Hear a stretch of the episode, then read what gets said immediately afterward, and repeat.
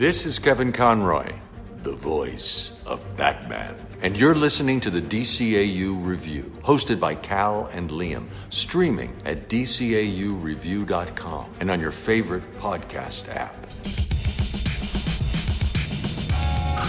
Batman, Superman, Wonder Woman. And that's just the tip of the iceberg. Wait, he's very fast. Yeah. The world's greatest team of heroes has finally come home.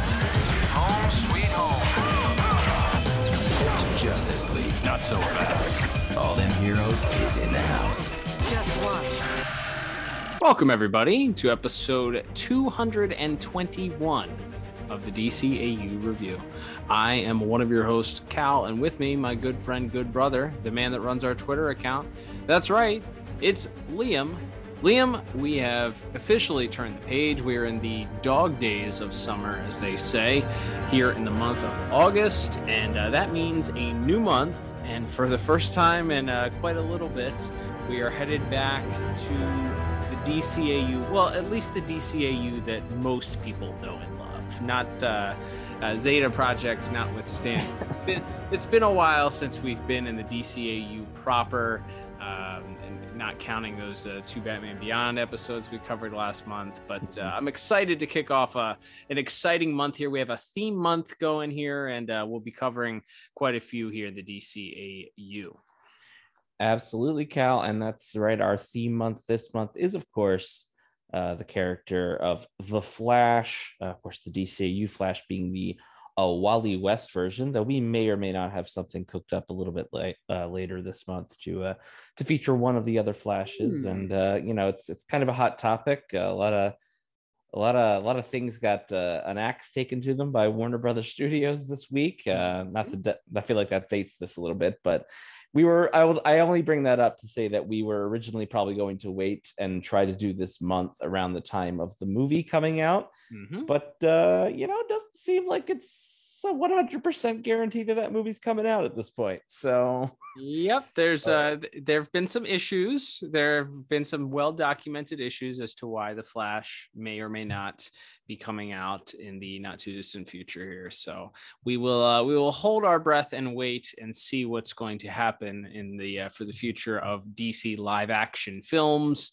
Seems that the new regime taking over uh, Warner Brothers and its uh, sister companies and parent companies are all deciding that uh, budget cuts are in tow here. So that means that different properties are, are getting removed. Not to mention some of the uh, the off-screen issues with some of those involved with the project.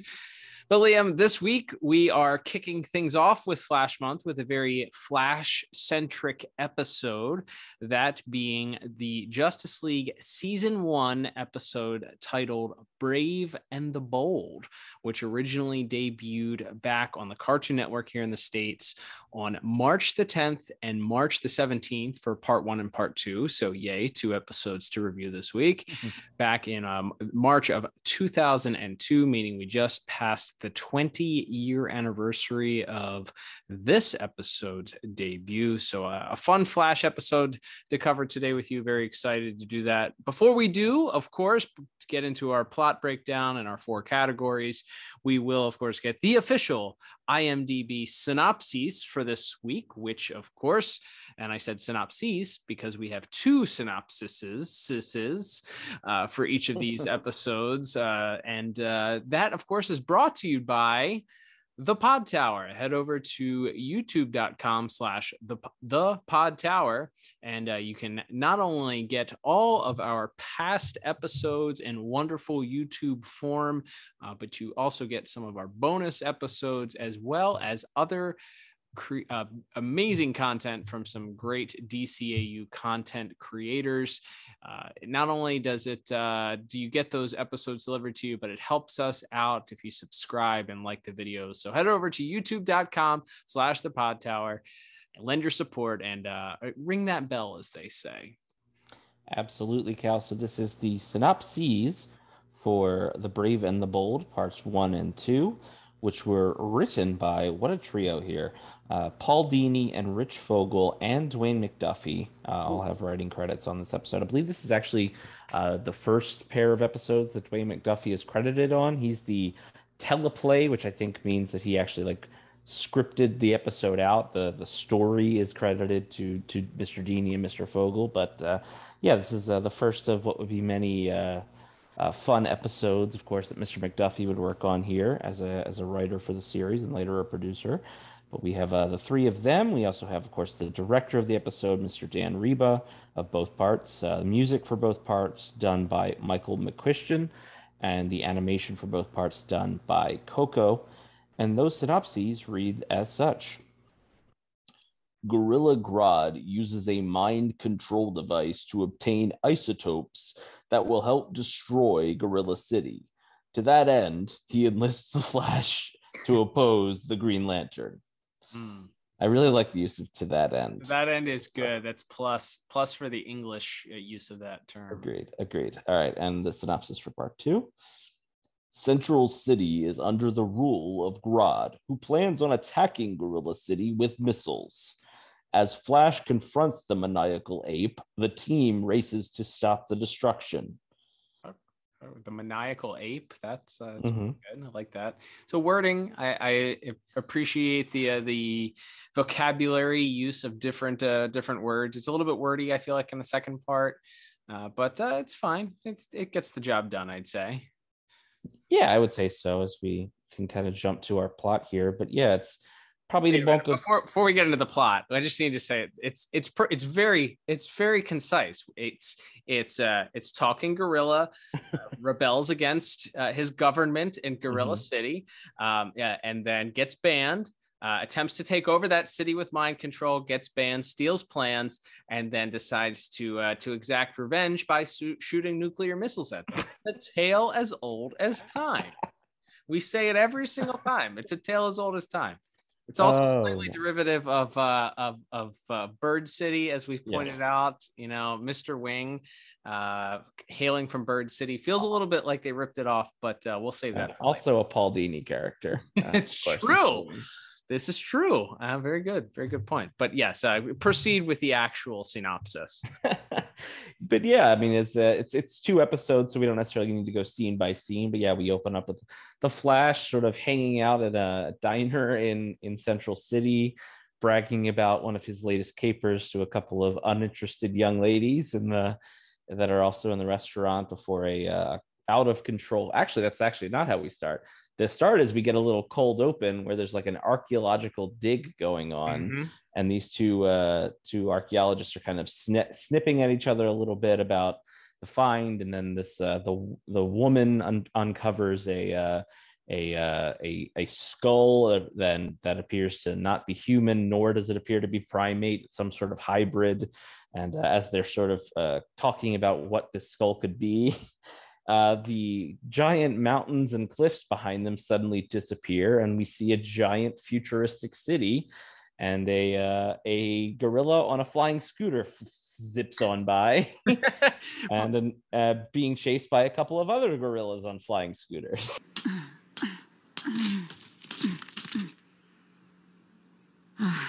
What's the saying? Mad dogs and Englishmen? All for a good cause, my dear. What's this?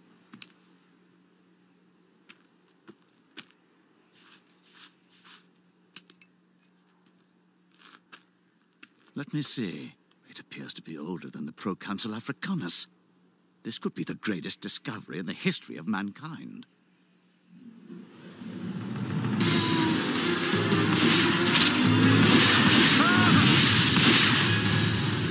Humans!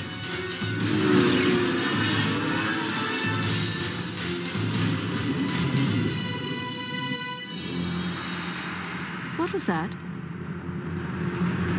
this has to have been a Paul Dini written scene because they just go, ah, humans, and then they turn back around, and then the city forms back into this mountain that's that's uh, this holographic mountain that's disguising the city, and the the male archaeologist was the only one who sees it, and he's left there sort of aghast as the woman questions like what that sound was, and Mhm. obviously he can't share that he just saw two gorilla two talking gorillas ride by on flying scooters. So uh, that yeah that leads us into the uh, the opening credits. It's amazing to me that gorilla city uh, stayed hidden as long as it did because they just came. I guess maybe there had never been a conflict of this size in the in such an advanced city before.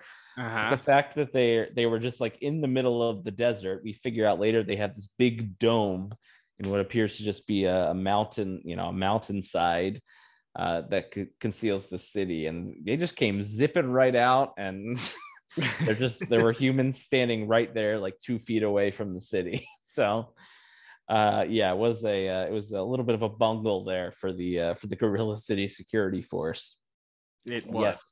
After our, uh, of course, our tremendous theme song, we get get into what we were talking about a little bit before, which is Flash uh, in Central City. Suddenly, a truck comes barreling through uh, the wi- the front window of this restaurant, and then Flash sort of springs into action as he's told by the driver that uh, another driver sort of ran him off the road, and we get a really fun chase sequence. We'll certainly talk more about that in visuals as Flash is sort of tracking down these two men with have, have sort of futuristic guns, and we don't know quite what they're stealing. But finally, after uh, quite a lengthy chase, Flash is able to uh, to get them to sort of overturn their car and is able to save them as it goes careening off the side of a bridge. And thankfully, uh, Green Lantern is there to catch the truck before it lands in the uh, in the uh, in the river, and then we figure out what, in fact, they were stealing. As GL lets us know that a a truck of radioactive isotopes, you know, one of those, of course. was uh, was stolen from this lab there in Central City.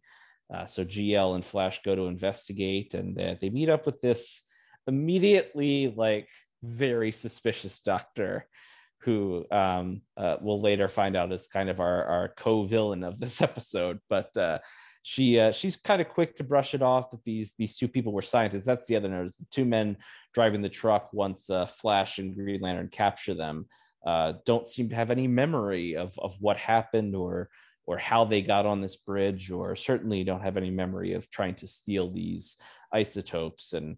Flash, uh, Flash, and Green Lantern go off to visit this this mysterious doctor. She kind of brushes them off and just suggests that uh, that there's uh, there they must have been under a lot of stress. And uh, this is, though we don't maybe realize it right away, this is our, our first introduction to uh, to Grodd. I'm sorry, I can't explain their behavior. They're both highly respected experts in their fields. They certainly don't fit the profile of armed robbers. To be fair, they've been under enormous pressure to finish their current project. It's possible they simply snapped under the strain. I wish I could help you, but frankly, the whole thing just seems so preposterous. What are they working on? That's classified information. Want one? Hey! If you'll excuse me, I have work to do. as we uh, we see uh, Flash taking some bananas that were on the table nearby and attempting to feed one to this this gorilla in a cage, despite there being a large sign saying uh, "No feeding of the animals." and uh, and speaking of gorillas, uh, there's uh, there's one on the loose in Central City. Which kind of causes Flash to jump into action once again, uh, and once again, kind of leaving Green Lantern in the dust and trying to take it all on on his own. As we sort of see the the theme of the episode is uh, is the the Flash keeps uh, acting without thinking. Yeah, that's uh, they're definitely setting that up as a character flaw for Wally, unfortunately. But uh, as he chases after the gorilla, who manages to escape a whole lot of police through a couple of different playgrounds and through downtown Central City, jumping into a car, eventually carjacking someone, actually stealing the car and ending up in a, a high speed chase with the Flash. Uh, the second high speed chase of the episode, by the way, we're less than like 10 minutes into the episode. And we have two Mhm. car chases. Uh, you gotta gotta show the Flash's power somehow, I suppose. So he does manage to track Solovar, you know, who we learn it later on is Solovar, down and uh, pulls him over, and the gorilla begins talking to him, much to the Flash's surprise. And uh, it's from there that we see that Solovar is in the crosshairs of a uh, of some sort of weapon. Uh, we cut up to the top of this roof, and wouldn't you know, it's that same Dr. Sarah who the Flash was just in the lab with, with the uh, the gorilla and the other primates. and uh, she shoots the Flash with a ray. Uh, that- that- I just have to interrupt here Sure. because this is Doctor who, yes, we we met one scene earlier and was clearly maybe a little bit suspicious. She is just like she is standing on the rooftop with a bazooka.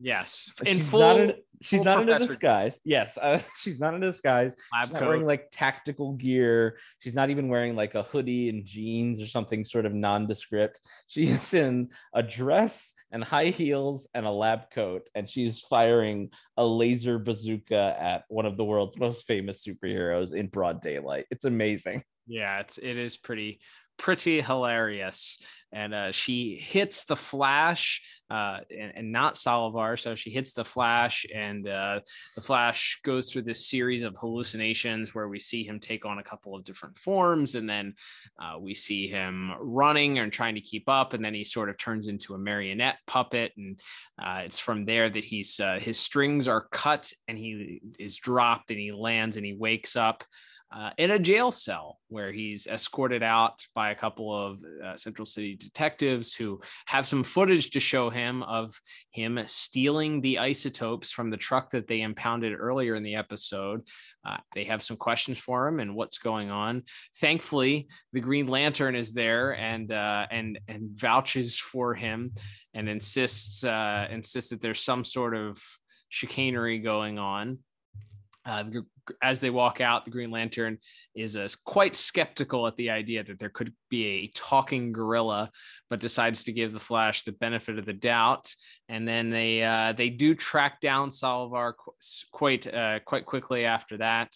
And uh, that's where we kind of get the full entire backstory, just not only of who Grodd is, but uh, all about Gorilla City at this point. Was that really necessary? Okay, so he can talk. Who are you? My name is Solovar. I'm chief of security for Gorilla City. Gorilla City? You've got to be kidding. I assure you this is no laughing matter. Go on. Safely hidden from humanity. We apes have lived in peace for thousands of years.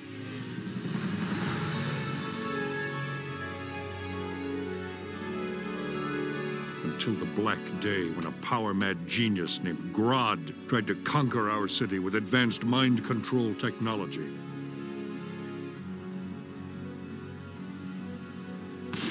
We were able to thwart his evil plot.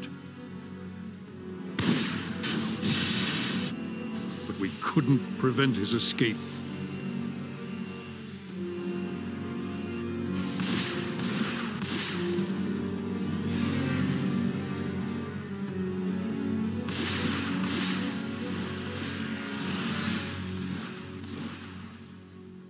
Wasn't until later that we discovered he had also stolen our city's security plans. Grodd has sworn terrible revenge on all who reside in Gorilla City. So that's why you're here? Yes, to stop him from carrying out his threats. and uh, it's uh, it's at this point that the Flash decides that well they need to uh, they need to go stop Grodd, and he ha- knows exactly how he's going to stop him, and speeds away before Solovar can provide him with these headbands, which he gives one to Green Lantern and puts one on himself, which will keep them from both being mind controlled, as he's told Flash that that's exactly what happened to him and why he ended up stealing the isotopes was because he was under Grodd's control.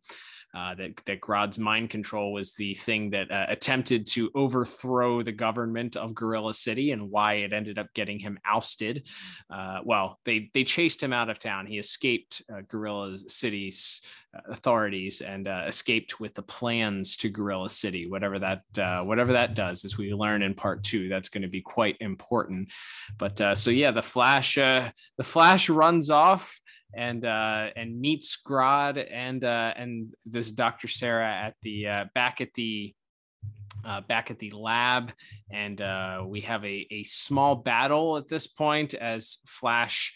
Uh, Flash attempts to to get as much information as he can out of the doctor, but before he can, he's blindsided by Grodd, who knocks him out. Uh, only for Green Lantern and Solovar to arrive, thinking they have him cornered. But uh, using his mind control helmet, he takes over the Flash's mind, and a battle ensues between uh, Flash, Solovar, and Green Lantern as we have uh, have the Flash once again mind controlled. Uh, he is able to to uh, to be overtaken by by Green Lantern and Solovar, but uh, we have our our the ending of our episode as as Grodd turns on his uh, his isotope machine uh, in the heart of Central City, and we get this cliffhanger that looks like Central City has been wiped off the face of the planet. Yeah, it's a pretty dramatic ending to uh to part one here. Is it almost looks like a, a mushroom cloud is forming at first, but yeah, it's just a uh we find out it's a it's a big force field as we we open up on part two as we quickly see that Green Lantern and uh and uh and Solovar are still alive and they give the Flash a headband which sort of wakes him up and they as they sort of are getting their bearings they they notice that there's a, a sort of an energy barrier around the city and uh, they're not quite sure what's going on. As of course Grodd has escaped. They quickly uh, see that green lantern is not able to disable the core uh, that's controlling this uh, this force field so they're sort of back to square one they attempt to try to call in backup to uh, to help them take down Grodd but can't get through and that's when we finally get some other Justice Leaguers in this episode, uh, which is uh, right at the start of part two. We have uh, it's very quickly established that Martian Manhunter, Wonder Woman, and Hawk Girl are all on the on the watchtower, and they they notice that's um, as uh, as is quite obvious that Central City has vanished, and that there's some sort of strange energy signature. So as they go to investigate it, they're uh, they're quickly met by uh, as as they approach that doesn't look like anything's there but of course there is this field the the javelin sort of crashes into it and they have to make an emergency landing and uh, and the the justice league is is quite aware that there's something going on here but they aren't quite sure what to do about it or what exactly even is going on but uh, thankfully batman's here to uh, to do some some exposition for us diana I've analyzed the data you sent. Can you tell us how to penetrate the force field? Not yet. But I've discovered something else. A second energy signature, similar to the one you've encountered, except it's in Africa. Africa? Could the city have been transported there? Unlikely, but it's worth investigating. I'm sending coordinates to your onboard GPS. I'll rendezvous with you there. Yeah, thankfully, uh, he learns that there's a, a force field uh, of similar energy size and uh, and giving off the same same sort of energy signal as that one in uh, somewhere in Africa. Uh, they speculate that perhaps Central City has been shifted to Africa, but they're not sure. So Batman readies the javelin for uh, or one of the javelins i suppose because uh, this one was somewhat damaged in the original finding of uh, or attempt to find central city so batman and then uh, the wonder woman and uh, hawk girl and martian manhunter all pile into the javelin and fly to Africa for the time being, at least, to an attempt to find out just what this other energy signal could be.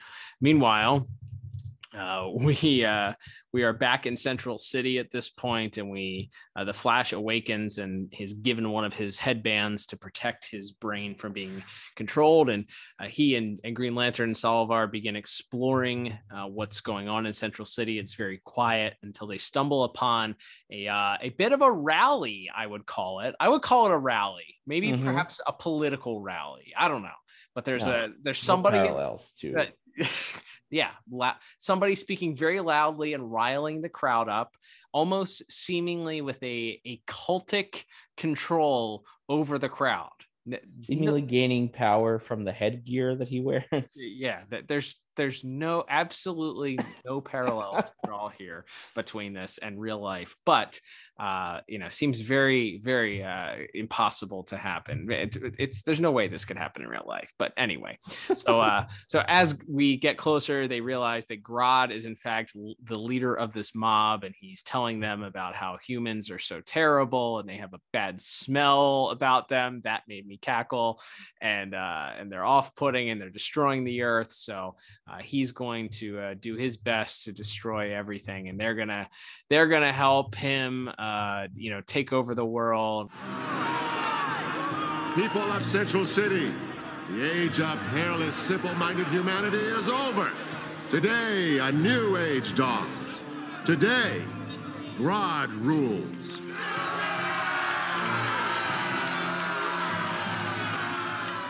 Humans are slow, ugly, immoral, and have an unpleasant body odor. Hey, who you calling slow? Flash, don't heckle the supervillain. We don't have to listen to this. Humans are inferior creatures, fit only to serve at my whim. But after Gorilla City falls, you will be the paving stones on which I will build my new empire. Hey, monkey boy! Why don't you go climb a skyscraper? Intruders! Destroy them! Uh, they're clearly all under his mind control. Meanwhile, the Flash decides at this point it's good to try and chide uh, the, the, the Grodd and uh, and try and taunt him. Uh, I, I, and uh, well, it's it doesn't turn out very well. Uh, as as Green Lantern pleads with him not to heckle a supervillain uh, in that moment, which I thought was a little bit meta but hilarious. And uh, it, at this point, Grodd hears him after the second or third comment that he makes, and and he has the the mob turn on him and uh, and Solovar and Green Lantern at the same time. Thankfully, they they're able to briefly hold them off, but uh, not before uh, Grodd escapes. So GL decides to go after Grodd, and uh, Flash and Solovar have to find their own way out of the uh, the angry mob. And that's when we uh, we flash back to our our team of just Justice Leaguers who have made their way to this mysterious other energy source uh, in an attempt to discover what's going on. And uh, as they are inspecting this sort of shield, or as uh, as uh, as Martian Manhunter calls it, the asynchronous dimensional interface, um, they uh, they are unfortunately they're blindsided by a weapon that pops out of the ground and awaken in control uh, uh, under the control of several talking gorillas that is right. We get a uh, a gorilla security chief with one eye, which I think is a is a cute little bit there. But yes, the uh, the Justice Leaguers are sort of taken hostage there, and and uh, they are they're interrogated by this gorilla who's convinced that they're an invading army from the humans. They don't um, take kindly to outsiders. That's right. There's a very yes. There's there's some lessons to be learned here, but it's uh, but where they aren't quite sure what's going on. Meanwhile, we cut back to Central City, where uh, where Flash and GL and uh, and Solovar have made it to this uh, this military base where Grodd and the Doctor have taken over, and we find out what Grodd's true plans are. And I, I guess other than that, the Justice League, other than that, so the Justice League couldn't be there when he launches the missiles. I'm not sure why he needed to do the dome around Central City to launch these missiles at Gorilla City. Yeah, did, but yeah, I didn't. Other than to have some sort of contrivance to get the Justice League to Africa, uh, to so they could be in Gorilla City. But anyway, uh, he he is finally successful, and Grodd is successful in launching these missiles with the Doctor's assistance. And uh, Green Lantern takes off after the missiles, while Flash and Solovar uh, are heading uh, heading in to try to stop Grodd once and for all. And then, of course, we cut back as the uh, the gorillas and continue to try to interrogate the Justice League and just refuse to believe that they could be anything other than an invading force. Batman is able to free himself and uses his gadgets to free Wonder Woman and Martian Manhunter and, and Hawk Girl, and they are, ex- are able to escape and uh, they run out into Gorilla City. We have like a really funny bit that I'll probably talk about. I don't know if I would talk about this in visuals, but there's just like I don't know if this was intentional comedy, but there's a bunch of shots where it's like the three people that can fly zipping through the shot and then Batman's like jogging behind. like I mean somebody should have picked him up. I mean all three, at least two of the three people that can fly also have enough super strength to carry a, a, human body with them. I'm not sure why Batman had to run and swing behind them, but uh, but that happens for a bit, and then we're kind of cutting as as we get to the final here. As we're kind of cutting between them trying to escape Gorilla City. We have Green Lantern in the air trying to take down the these missiles. He's able to take down two of them. However, uh, as he's uh, the the other two begin to approach Gorilla City, as he destroys the second one, a piece of shrapnel kind of catches him off guard, and, uh, and he is out of commission. So there's two missiles left heading for Gorilla City with the Justice League and the security force there as the the force field has gone down and the security chief is now sort of just going to leave the Justice League to their own devices as he feels like they have to regroup to figure out what Grodd is doing. And uh, Wonder Woman sort of steps up and offers to help uh, Gorilla City in their in their time of need. And then we uh, so that's that's sort of our end here. We have the the confrontation as as Wonder Woman and, and Martian Manhunter and Hawkgirl are able to stop the missile seemingly. And uh, and on the other hand, we have Flash and Solovar coming face to face with Grodd for their final confrontation. Yeah, that's right. And uh and thankfully Green Lantern awakens right before he hits the ground.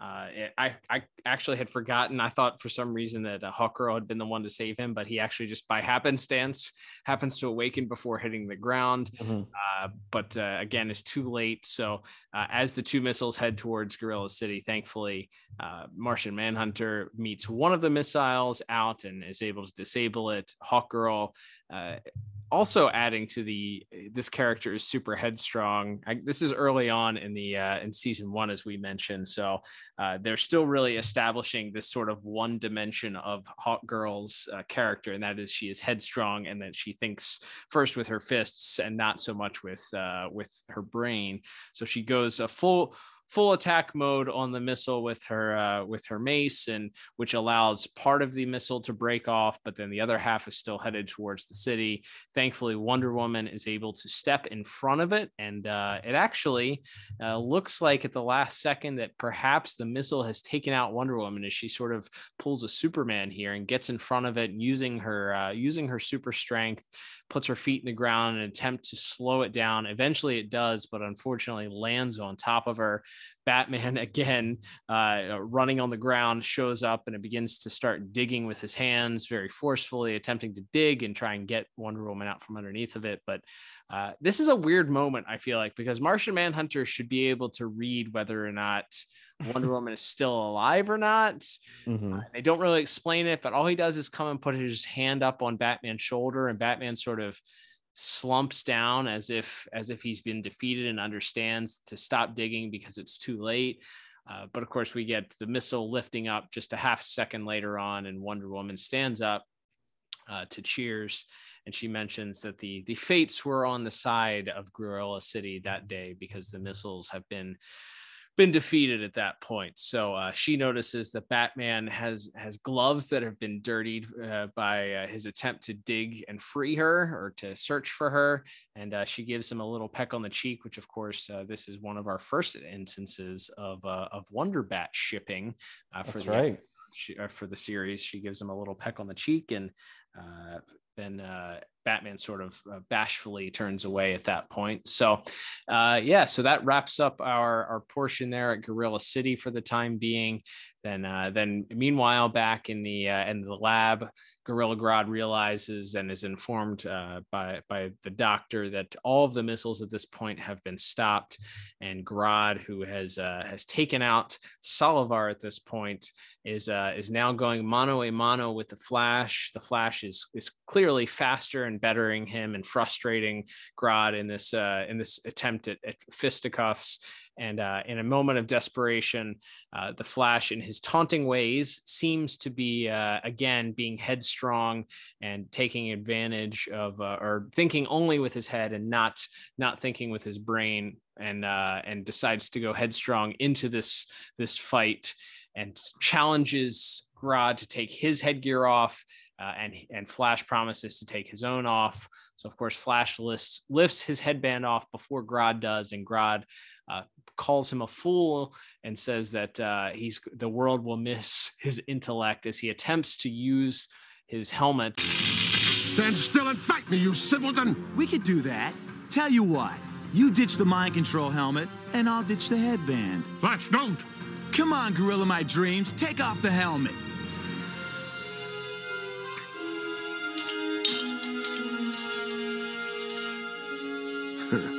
You're a bigger fool than I thought. Oh, yeah? Well, you're naked. The world will miss your sparkling intellect. Goodbye, Flash.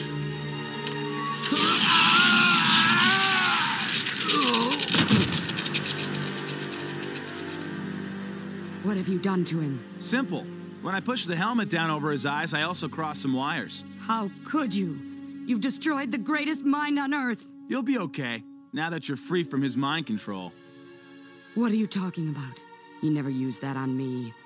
I loved him. But uh, right before this, the Flash had actually pushed Grodd's helmet down over his eyes, and in, in the meantime, we learned he had actually crossed some wires up. So when Grodd goes to use and attempt to uh, to to once again regain control over the Flash's brain, he uh, his brain himself fries. Uh, well, his own brain fries. So uh, so uh, he he collapses, and we learn that uh, Doctor Sarah goes to to console Grodd and. Uh, Flash tells her that she won't care that much once she, now that she's free of his uh, mind control, and we learn that uh, this doctor was not under any control. That she uh, she loved Grodd and thought that he was the most brilliant mind the world had ever known. So uh, we I guess uh, she goes off to jail, and then our, our our final our final scene is uh is is back at Gorilla City. We have uh, the the members of the Justice League that appeared in this episode speaking with the leaders of Gorilla City, the General with the one eye and Solovar, and uh, they have Grodd behind bars in a containment, and he's sitting there eating a banana. Which, by the way, he mentioned earlier on to Flash that he hates bananas but he's sitting there holding a banana and playing with a tire swing sort of mindlessly. Solovar mentions that uh, his brain had been completely wiped at this point and that they promised to take care of, uh, of Grodd and make sure that he gets the best care. They uh, say their thanks to the Justice League and bid them adieu. And then we get the closing shot on Grodd, who's sitting there kind of staring mindlessly. But then in the last second, before we fade to black, he begins to grimace and crushes the banana in his hand, letting us know that this is not the last we'll see of one Gorilla Grodd. And uh, that wraps up our, uh, our, our synopsis for this week's episode. So, what what'd you think of this one, Liam? Uh, I like this one. This is one uh, we were talking a little bit before we got on the air. This is definitely one we had uh, that we had taped off of Cartoon Network, probably at our grandfather's house, um, or that maybe he had taped for us.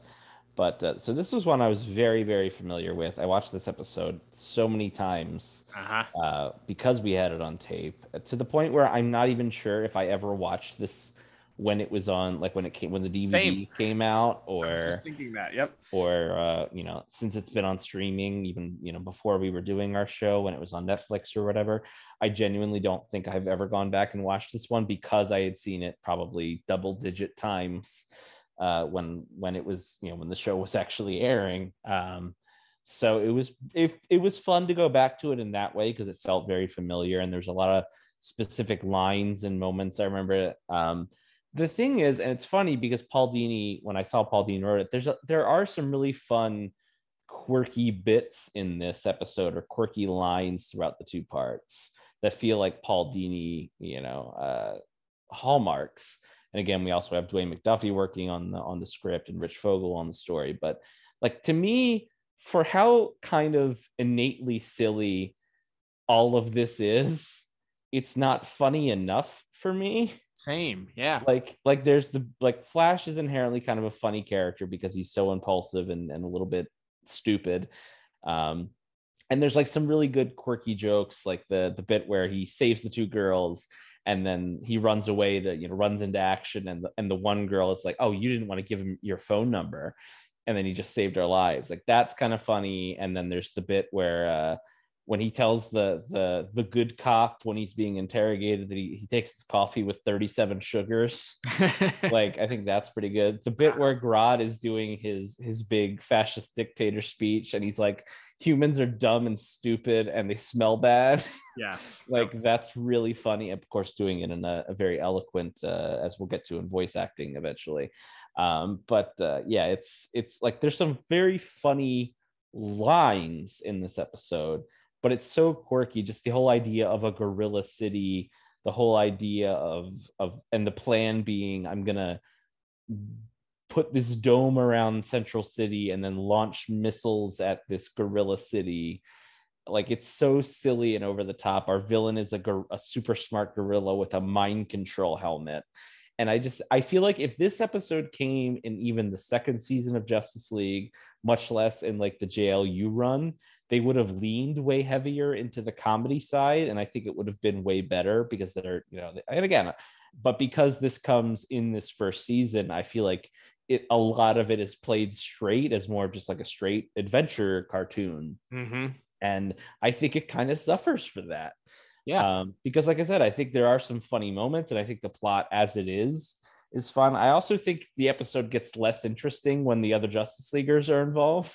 Hundred percent. Like I think if this had just been a green light, as much as that maybe wouldn't have made sense for them because maybe you don't want to just do a two leaguer episode. Um, which again, I feel like they could have pulled off later on down the line um, when maybe they had more uh, more equity with the with Cartoon Network. But yeah, it's like once once the other leaguers show up and we have to split off from the Grodd stuff and the the mind control and all this interesting stuff to uh you know to see the Justice League come to the force field and then fly to Africa to the other force field and then get captured and it's not like any of that's bad, but I don't think any of it's as interesting as what Flash and Green Lantern are doing. And because the first episode is so solely focused on those two characters, especially the Flash, because as we talked about, the whole idea of this episode culminating in that final fight with Grodd is Flash is an idiot and he's so impulsive that he keeps running in and making things worse, even though you know he's supposed to be the superhero that protects everyone. Mm-hmm. And then at the end, he learns his lesson. He actually gets Grodd to be impulsive Right. and and and act without thinking, and he actually outsmarts the super genius. Like it's a great like that's a great little bookend. But the stuff in the middle there with the Justice League going to Africa and getting captured and then freed, and then they stop some missiles, like it's fine, but it's not not as good or and like I said, not as wacky as I as I wanted it to be. Mhm. Um, so for all those reasons, I ended up coming to a six out of ten for my plot score for this week. um, so my thoughts were uh, along those same lines, um, and it's probably why I gave it the same exact score, six out of ten. um, I thought that, I, you know, it, it just for for the stakes that they had going for them, it didn't it didn't feel that interesting to me. Like I had no I had no attachment to the people of Gorilla City Mhm. because they didn't really you don't really spend a lot of time developing an attachment to those people um i think i was thinking about like the the war world episode right like the Mhm. reason why you kind of feel for Draaga at the end of that episode is because you learn that this character that is so brutal had this family and they give him a backstory and they give him this sort of emotional impact for what's going to happen to him if he ends up losing to Superman and why he's fighting and all that stuff, right? So Mhm. you don't really have an emotional connection to the people of Gor- Gorilla City here because you're not you don't spend that much time there. And when you do they're kind of bullying the justice league albeit rightfully so because they don't know who they are but they're bullying the justice league. So you're like well do I care if these missiles like what's what's the drama here? Is the drama that they're not going to escape in time and that the Justice League might be killed? Maybe if there was more of a focus on that, because the Justice League basically escape right away. There's no tension Mhm. there.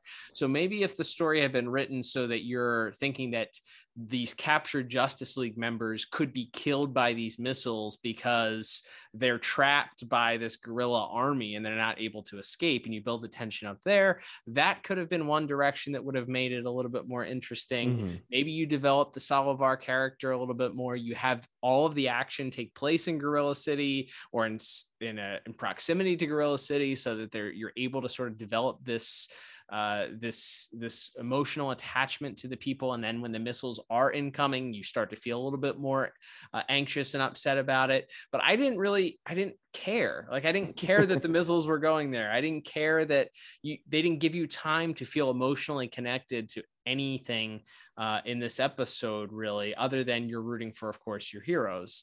So because of that, the stakes that should be very high, especially when a when a talking gorilla is launching nuclear missiles, uh, sh- sh- did not feel as high as they should be. I feel like, and then uh, yeah, it just at times it it felt a little bit disconnected connected. I do like the thread, like the main story being this: the Flash is is headstrong and needs to learn to not not be as headstrong, and ultimately is served at the end.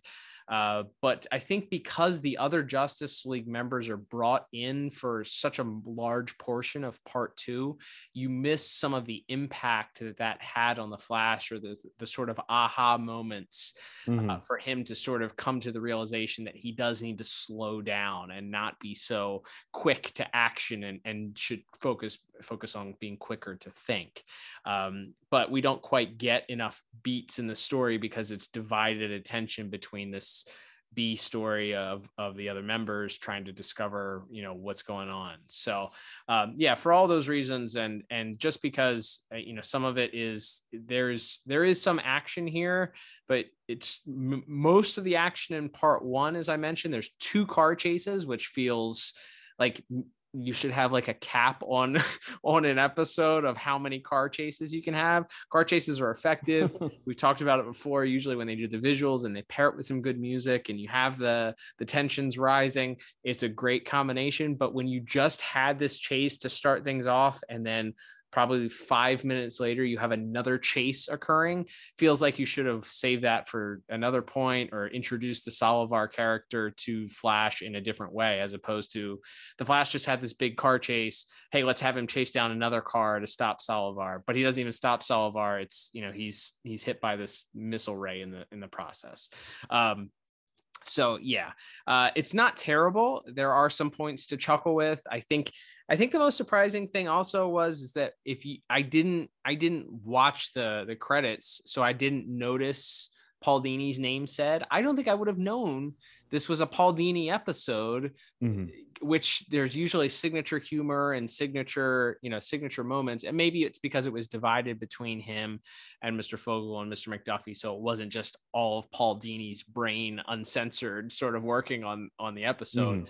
But you you almost expect more zaniness and wackiness from him. And this episode was certainly, I feel like, devoid of that in part. So again, uh, something else to just write in right in there. It's early Justice League episodes. They're still finding their footing. There's still fun uh, to and enjoyment to be had for this episode. But uh, yeah, maybe maybe not their strongest outing when you put both parts together. Agreed. All right, Liam, let's move on to our animation and visuals. As you mentioned, uh, the director of this episode is Dan Riba. Dan Riba, that's right, the great Dan Riba. And then uh, Koko was responsible for the animation. Uh, what stuck out to you as far as animation for the episode?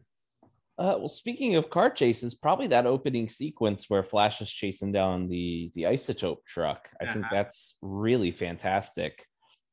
One thing that I don't necessarily feel this this show, at least to my memory, and we haven't watched everything yet, is I never really get a sense for how fast the Flash is. Mm-hmm. Um, and certainly there's there's episodes later on Justice League Unlimited and things where they they sort of go towards more that comic, or maybe if you've seen the TV show where he's moving so fast that you know basically everyone around him is in sl- is either in slow motion or or frozen in place, and you don't really get that sense with him in this. But I do think the way that the you know the the way everything is animated and the way the the camera sort of sweeps around, and you watch him sort of you know dodging and jumping over and and and running over cars and you know changing lanes as as he's following the truck. And then you know at one point he's he's chasing the truck but then as as the he's sort of running up on this little ledge on on the side of a building and and the uh, the bad guys shoot at it and there's debris falling. And he at first he's kind of jumps down and starts to run after them but then he notices that there are two people in in peril. So he kind of turns around and runs back and does the the kind of classic flash tornado run around in a circle to get rid of the debris and then and then goes right back to the uh to the to the chase and ultimately ends up you know landing on top of the the truck and and then eventually is able to kind of get them to, to try to run him off the road but in the process they uh, they flip the truck over and it all kind of leads into this one this one kind of frenetic moment where you know the truck flies over and he jumps in and gets the two uh, the two bad guys out of the truck and jumps to safety as the truck goes careening over the side of the guardrail. And then right as it looks like it's about to splash into the water the you know the the, the green the green energy engulfs it and you see that green lanterns arrive at the last second to kind of intervene. So i think that whole sequence from start to finish from when he when he kind of plucks the two women out of the way of the truck in the diner all the way through to when green lantern catches the uh the the tractor trailer there i think that's just a that's probably the most fantastic sequence and it's really it's done it's not quite done like it's all one shot but it feels like it's all one continuous motion. And to me it's maybe some of the best stuff we've seen as far as getting a sense of how the flash moves and and how he operates when he's kind of traversing a whole city like he is here. Yeah uh, i think that's that's definitely something that stood out uh, when it came to uh, when it came to uh, some of the some of the the sequences for this episode. It's hard not when you kick things off right away uh, how fun that episode or that part of the episode is as you mentioned including that he's got to stop and he's got to use this the, the tornado powers you know to uh, spin in his arms real fast to, to to save this couple from a building collapsing around them. And uh, yeah there's there's uh, lots of the the flashes power uh, powers on display uh, for that for that sequence. I want to I want to chat about the uh, the sequence that uh, was probably maybe the the most goofy and fun uh, version or uh, moment of the episode, and that's when he's going through the uh, through the different uh, the series of hallucinations that he's experiencing, uh, which include a couple of uh, shout outs to a couple of Silver Age Flash comics, including uh, Flash number 177, which was where they got the uh, the big headed Flash.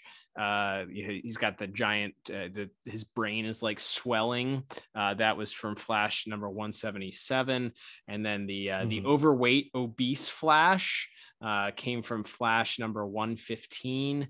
Uh, so some uh, some homages to some Silver Age goofiness uh, of the Flash there, and of course that that would have been the Barry Allen Flash, not the not the uh, the Wally West Flash. But we also get to see the Flash's origin in that moment. Also a brief uh, a brief flash, pun intended, of the uh, the Flash's origin of him being a a scientist and getting struck by lightning, and as we mentioned, the the marionette puppet. I may have missed one or two in there that were likely homages to uh, to other Silver Age visuals. But you gotta you gotta love and appreciate some of those uh, those nods to those moments in comics history that were just kind of zany and off the wall. Uh, always appreciate absolutely. those when they come through.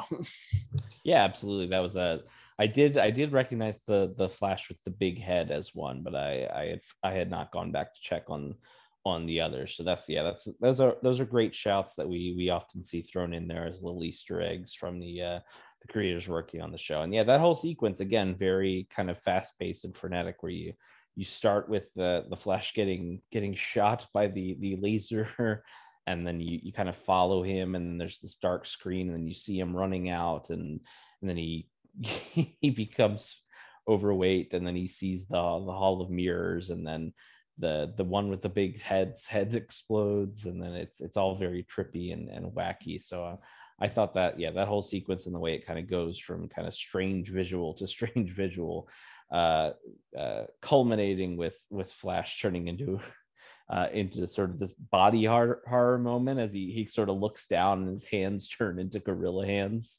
Yeah, some is that you think a, a nod to the jail apes storyline of the Could uh, of the uh, that was that the early two thousands that story? Yeah, yeah, I think so. So I I, I love I loved that as well there and and uh, and kind of transitioning there from you you cut right to the the bright light shining and you're not sure what you're looking at yet and then you realize that it's the the light in the jail cell i think yeah that's that's a fantastic sequence as well and and definitely one of the the standouts from from both parts and then part two it's like i think arguably you could say there's more action mm-hmm. in it however i don't think any of it's as interesting as the stuff we just talked about visually like there's the sequence where Flash and, and Green Lantern and Solovar are kind of attacked by the mob and and Green Lantern's getting attacked by like the SWAT team. Um, uh, Central City also has an incompetent SWAT team, so add them to the. um, yep. As the as the Flash is able to uh, to misfire, and he has to tell them to get out of the way as their the one bazooka is like giving off electricity and about to blow up he has to tell them to run away mm-hmm. um, but the but they do and then and then you have uh, like we said the bit where i think the bit where batman you, they sort of telegraph it as as is uh, the the gorilla interrogator is kind of talking to Hawkgirl and Martian Manhunter. You see Batman uh, pull out the uh, the lockpick and start messing with the cuffs, and then sort of when we cut back, he frees himself and and throws the Batarang into Wonder Woman's cuffs, and she breaks free, and and that that kind of sequence is is kind of fun. I should mention here, I, I was noted that. Uh, the the backgrounds for Gorilla City are reused from the the Legion's uh, city in New Kids uh, New Kids in Town. Uh, interesting. And the uh, the Gorilla City uh, the the flying scooters and the weapons I believe are reused from uh, Krypton um, yes, in the, sure. last last Son of Krypton. Uh, those were those I did pick out. I was like, wow, that gun design looks real familiar. And then yeah, uh, that's good. Uh, oh and then yeah, for and then once I, was able to look that up, but yes, it was taken right from uh, the last Son of Krypton there. So some some reused assets, but I don't think it's anything too obvious uh, to where it, it, takes you out of anything. But yeah, that that part too, like I said, there's some there's action, and I think the final bit there as um, as they're stopping the the missiles. Like there's kind of a fun sequence where where J'onn phases through one and kind of just takes out the the computer or whatever and crushes it. That's kind of fun. You watch it kind of crash down, and then the sequence there is Hawkgirl kind of smashes the the missile and it kind of breaks in half, and she goes after the one half, but then the, the actual warhead itself is still rocketing towards the city and Wonder Woman sort of reaches down and you see the the metal sort of begin to crush underneath her hands, but she's still not quite slowing it down. And we get the the big dramatic Hera give me strength. And you know her legs you know kind of hit the ground and you see her start to start to dig into the ground to try to stop this thing. And then it finally comes to this big uh, you know this this moment where it, where it crashes and and she's able to stop it from uh, from going off. I think i think that's good intense but uh yeah to me there's not there's not a lot in part two that i think is like anywhere near as good as as those two visuals from part one that we talked about.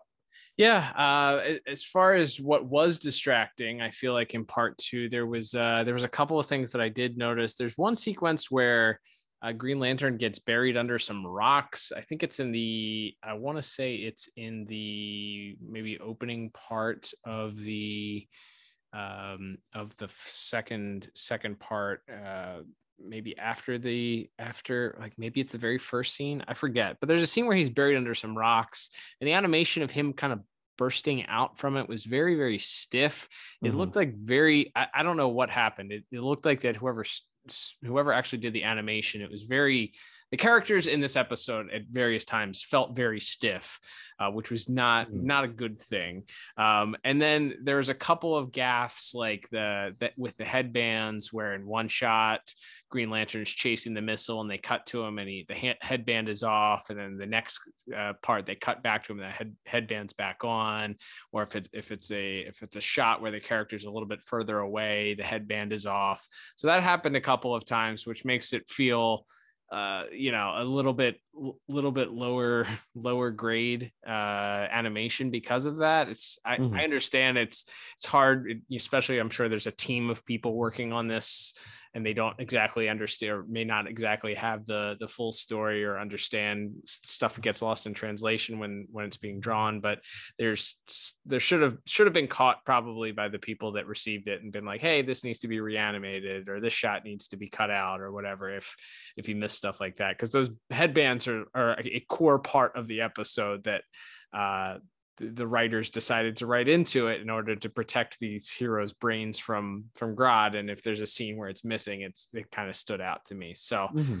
um, I didn't. I there were yeah there was just some stuff. There's also this the scene where the Justice League breaks out. Uh, they they begin their escape from from being held captive by the gorilla authorities there's a there's a brief fight scene what starts out pretty interesting you know batman escapes and uh, then he uses his grappling hook to to stick to the ceiling, and there's some fighting that ensues. But there's a shot, and I rewound it twice because I just wasn't sure. But there's a shot where Batman comes into the screen after he's after he's uh, used his grappling hook up. He's dropped back down at some point. We see him punching. He jumps off screen. And then the very next shot, he comes swooping across the screen, but his feet never touch the ground. He's not holding on to a grappling gun. So it appears that he flies in and gives an uppercut to somebody. and I saw it and I was like, did he just fly? And I rewound it, and sure enough, it really looks like he's flying in the scene. And it was one of those things where I was like, ooh, did they not catch the the animator who decided to make Batman fly in this in this uh in this scene? There's a, a there's a commentary someplace. I forget what which uh, which episode it was, but Bruce. I think it's World's Finest. World's Finest, yes, where they had to send some of the animation back because Batman was flying in the in the uh, in the episode. So I, I wonder if this is one of those instances where the animator was like, "Sure, Batman. They they they don't know all superheroes fly, so Batman flies in the scene, and and it just wasn't caught, or if there's if there's another explanation for it, then maybe maybe he got thrown by Martian Manhunter from the other side of the room or something like that. They did because- they did the old fastball special. yeah, perhaps yes, perhaps that was it. But it certainly appeared that he uh, that he flew across the screen. Um, other than that, I, I didn't have anything that really stood out other than those those uh, part one sequences that I thought were really really interesting. I I like GL chasing the the missiles down. I thought that that was that was pretty solid. I do love the way that Wonder Woman stops. You know, again she fills in for the Superman role here. Uh, gets to Mhm. kind of forcibly get in front of the missile and use her use her strength to stop it as she puts her feet into the ground. I, I did like that, but uh, there's not not really much action when it comes to the way of of Grodd versus Flash. It's Flash dodging and dipping and Grodd punching uh, computers, so you don't get much fisticuffs there. There is a, a solid punch landed by Green Lantern on, into uh, Flash's jaw in part one. Uh, that was great once uh, once Flash uh, gets his mind mind taken over by Grodd. But yeah, I didn't think anything was bad, but nothing really stood out as like a, a standout sequence other than maybe the the hallucination sequence and the the car chase. So uh, I went with a six out of ten for my score. Yeah, I went. Uh, I went one just just one point higher. I went seven out of ten. Like I said, I think I think that final bit with Wonder Woman catching the missile, um, and then uh, probably mostly most of my other score comes from uh, from part one. Like I said, I think those the dream sequence and then the uh, the sequence there with uh, with Flash chasing down the truck at the start, and the Solovar chase when Solovar's driving the convertible is pretty fun and wacky as well. So um, yeah, not a not a necessarily a home run uh, everywhere in the episode visually, but uh, definitely still some uh, some strong stuff.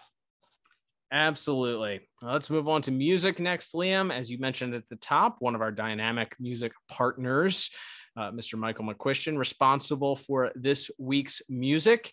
Uh, when it came to music, there were a few notes that I had. I thought that uh, they sort of tried to establish what I thought was going to be a flash theme uh, for the for the start of the episode. During the chase sequence, we get this orchestral undertone. We get some horns and some uh, some strings underneath of a an electric guitar riff that continues to kind of go as he's running and chasing after the vehicle and during his uh, his stops to save the couple from the falling building and uh, during that whole sequence we get this sort of theme that I, I didn't quite pick up anyplace else uh maybe maybe a little bit in uh in in the, the following chase scene for Solovar but I I didn't didn't quite hear it come back um, I did notice that when Green Lantern pops up, we do get the uh, the Green Lantern theme, Mhm. uh, which was it's always nice to hear that uh, that one come back into play. A, a great composition there, um, and then uh, I think there's uh, some good music later on when we get the sort of the backstory of what happened to Gorilla City, and then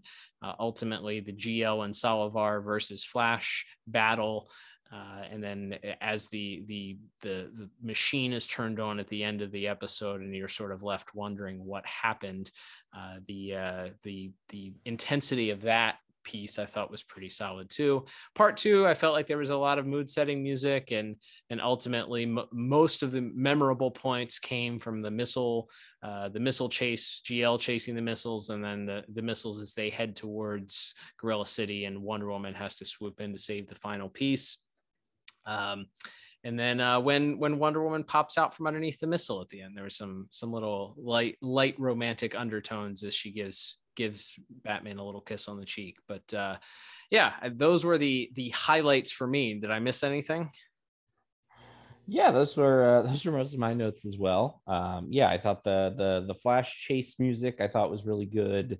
Um, I liked uh, the music in the in the in the dream sequence as well. I thought was pretty strong. I did uh, I did uh, I did note the uh, the GL theme that comes in quite a few times, Mhm. um, which I appreciated as well. And then the, a little bit of the Wonder Woman theme, I think, which she uh, which she takes on the the rocket. And they they choose they as as I feel like we we didn't hear a lot of those uh, the earlier show themes in Mhm. this first season of Justice League. There's when when Batman sort of breaks out of the cuffs in part two, there is like a pretty good. Sounds like maybe a little bit of the the main the main you know the Lily Ritmanis Justice League theme plays a little bit, but it's kind of more just morphs into the the I guess sort of the, the standard Justice League uh, uh, action beat there, where you get the you know some horns and strings and and everything as the the tempo sort of rises as the action increases. But uh, yeah, I thought maybe that's a maybe a bit of a missed opportunity to not rely a little bit more on on the character themes when you have the the sort of character specific moments there, like they did with Green Lantern and Wonder Woman here.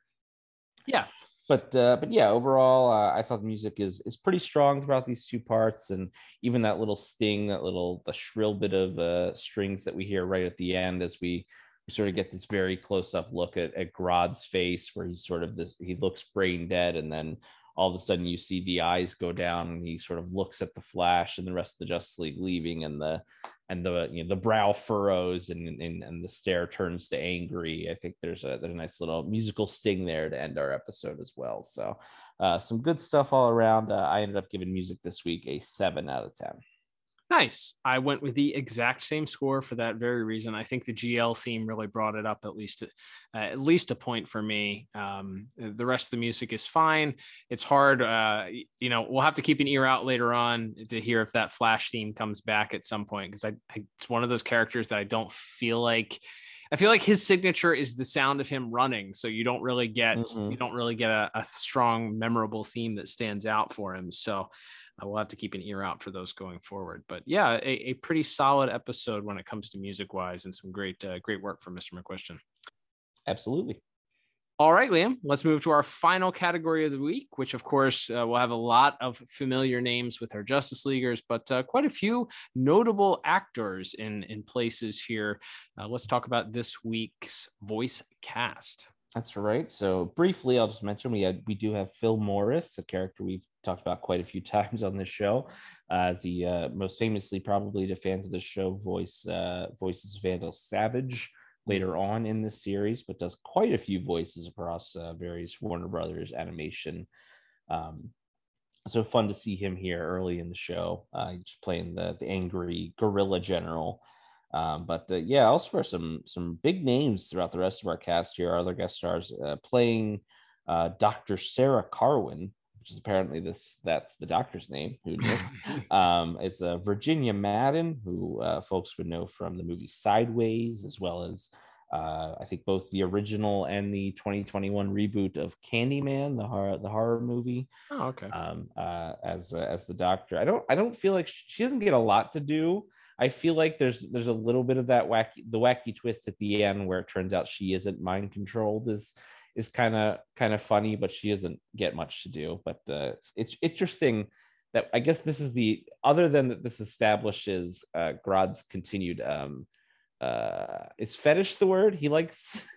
He's not a fan of humans, but he seems to like the human ladies. That is that. Yeah. Yep. That's that's uh sets up for later on in the uh in the uh, in the series. His love interests are are, are all uh, female humans. You're right. So- Absolutely. So there's that. A, She, I will bit of- also mention Miss Madsen. She ends up going on to play roulette, which I feel like gives her maybe this was a bit of an audition, or maybe they felt like Mhm. uh, I don't think this character, Dr. Corwin, does she come back? In the, I don't think she's back. in the- Unfortunately, not. No, I would have liked to have seen this her become a uh, a Cadmus. Yeah, yeah, that's a good. That's a great first. call. Yeah, Yeah, and so instead of coming back, but they they did bring Miss Madsen back playing roulette later on. So yeah, there we go. And then we uh, elsewhere in the ca- cast we have um, uh, he he gets so much more to do in the other episodes that I feel like this one is almost a disappointment going back to.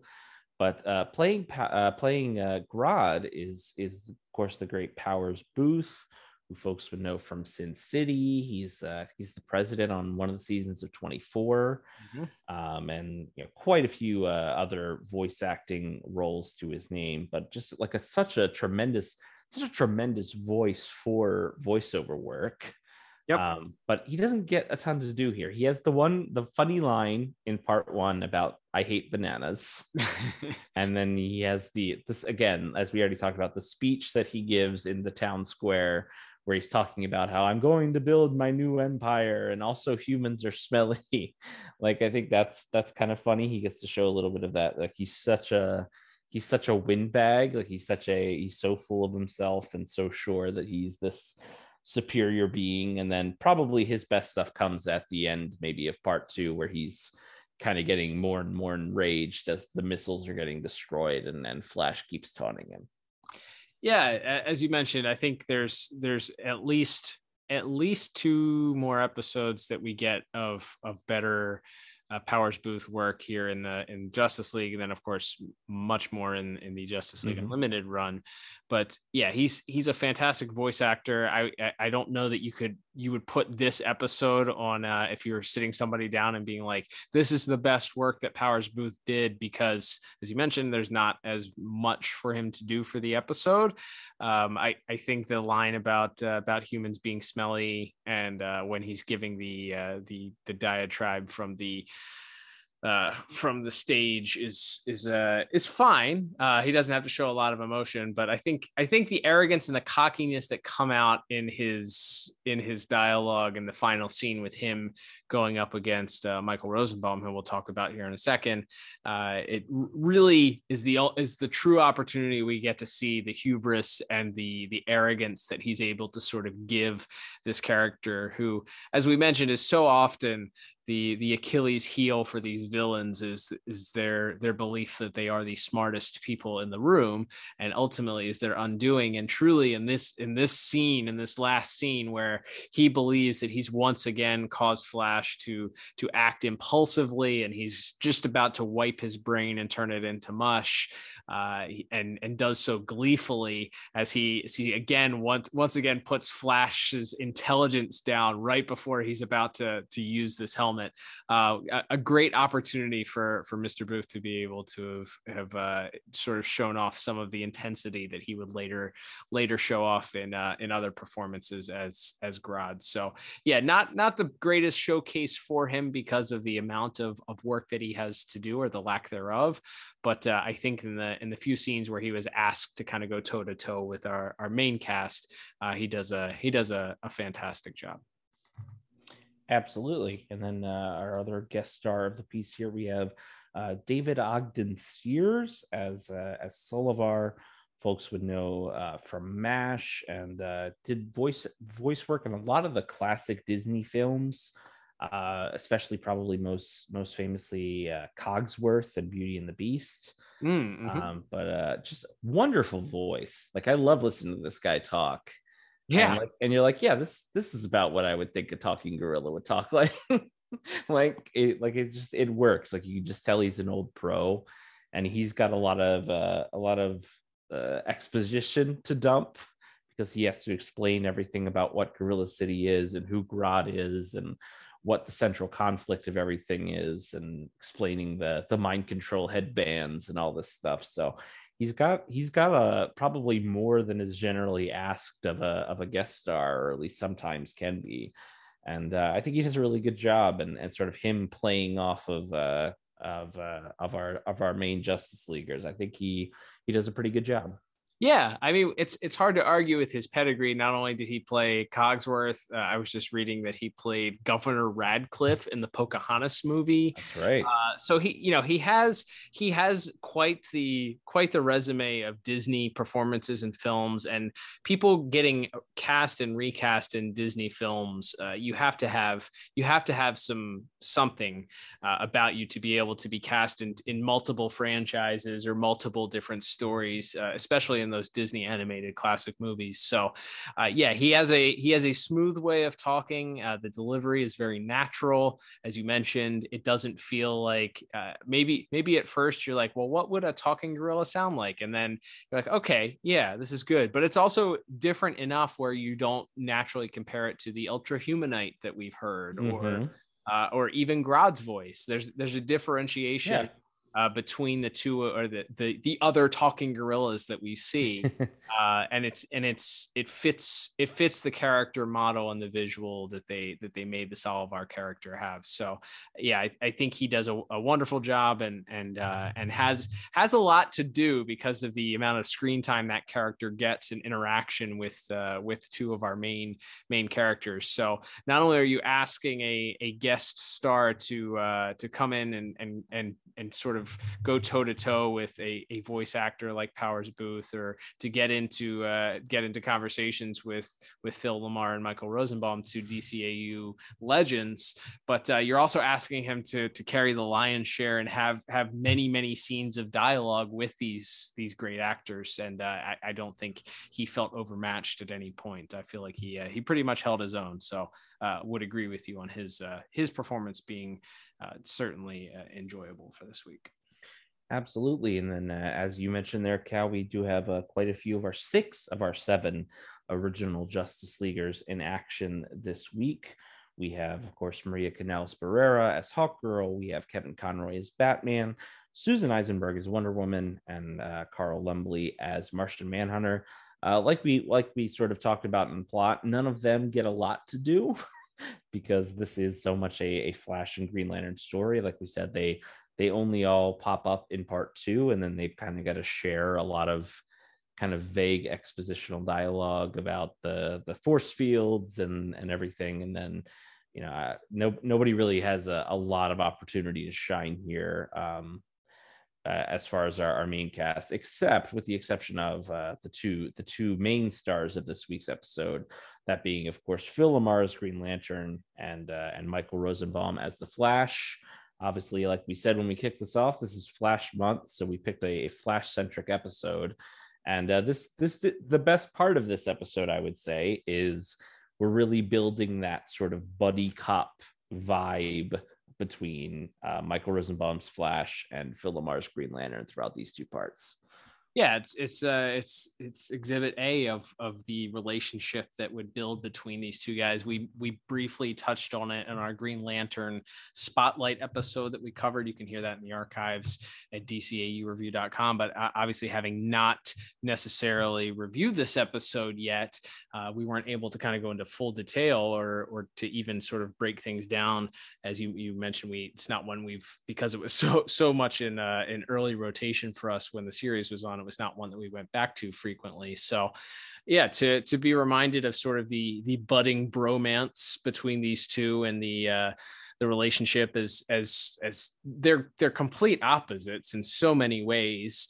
Uh you know as is laid out quite quite apparent in the episode as flash is headstrong and john is much more cool calm and collected and thinks things out first and wants to plan and is sort of uh, overwhelmed by the flash's uh, jump the gun mentality on so many things but uh, at the end it's it's it's clear that uh, Gr- Green Lantern has admiration for Flash for for having uh, for having sort of learned his lesson and realizing that uh, you know he's he's he sometimes needs to slow down and, and use the old brain. So yeah, there's some there's some uh, some witty back and forth between the two of them. It's nice to see the the sort of the budding, as I said, the uh, the, the very early beginnings of this this relationship starting here, and uh, Mr. Rosenbaum and Mr. LaMarr's performances definitely contribute to that. I, I will say say I think I don't know if if it was some of the lines that were was Smallville still filming during this time? Probably, right? So I believe when the first season's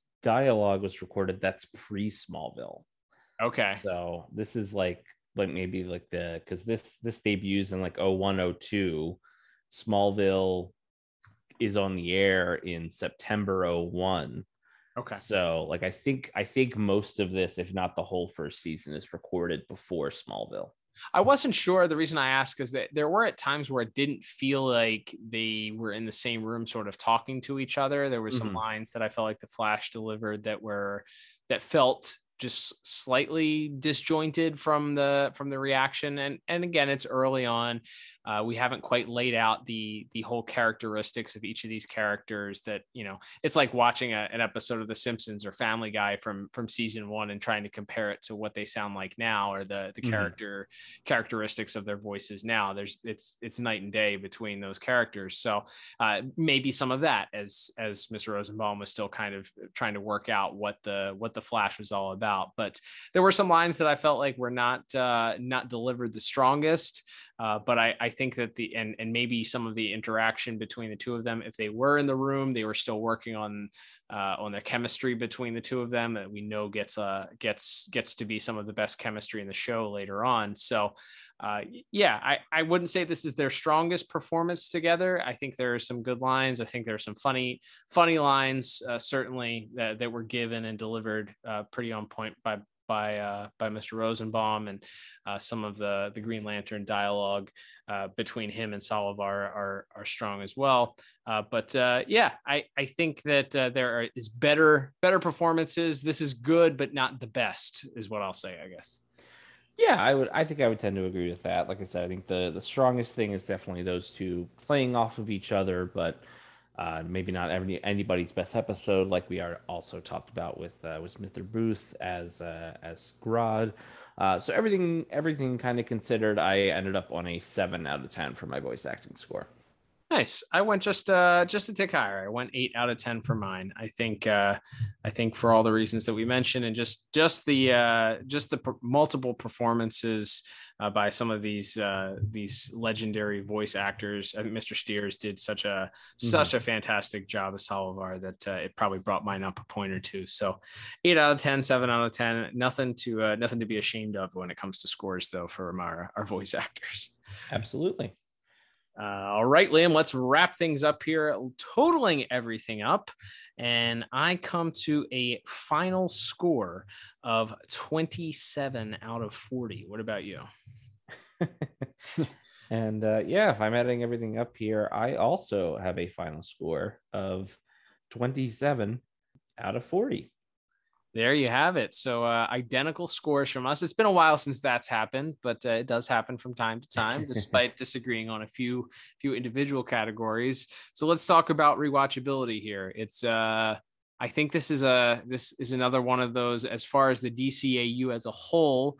This is pretty important because of the the role that Grodd plays later on um, in the in the rest of the series here in Justice League. There's a there's another fun Grodd episode that comes up, and then of course his uh, his whole story arc towards the end of the end of the run in Justice League Unlimited. There's uh there's a lot here that that you kind of need to know about at least his motivation that's brought up again and uh, it's a it's good foundation as we mentioned for the relationship between Flash and GL and and even Wonder Bat. So I I think this one gets two thumbs up for me from rewatchability, uh, even if it wasn't uh, wasn't the most solid uh, story that could have been told.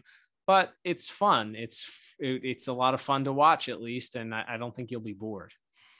Absolutely. Yeah, I think it, like I said, you can definitely say, like we said, I think if this came later in the series order, episode order, I think it would be way better than it is in in its form that it was released in. But uh, you know, that being said, it's still there's still fun to be had. And then on top of that, like you said, you got the introduction to a recurring villain.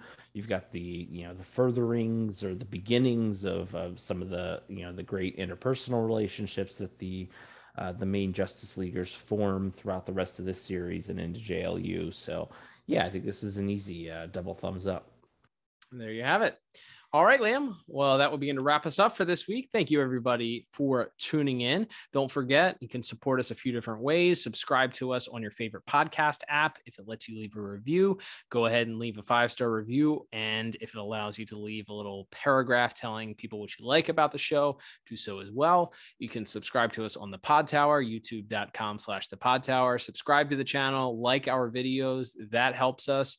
Uh, if you want to support us monetarily, there is a link at the bottom of uh, of each and every posts that we do via via your favorite podcast app or at our anchor.fm page. You can click on that and and uh, donate that way. You can also pick up some merch. Head over to dcaureview.com for the entire archive of our uh, our show. And then you can check on check out our merch on the merch tab.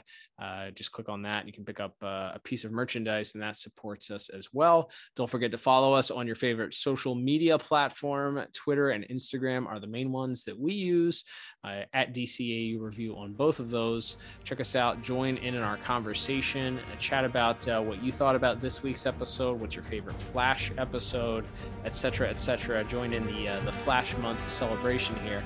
Liam, uh, Flash Month continues next week with another Flash episode. Let's give the listeners a little preview.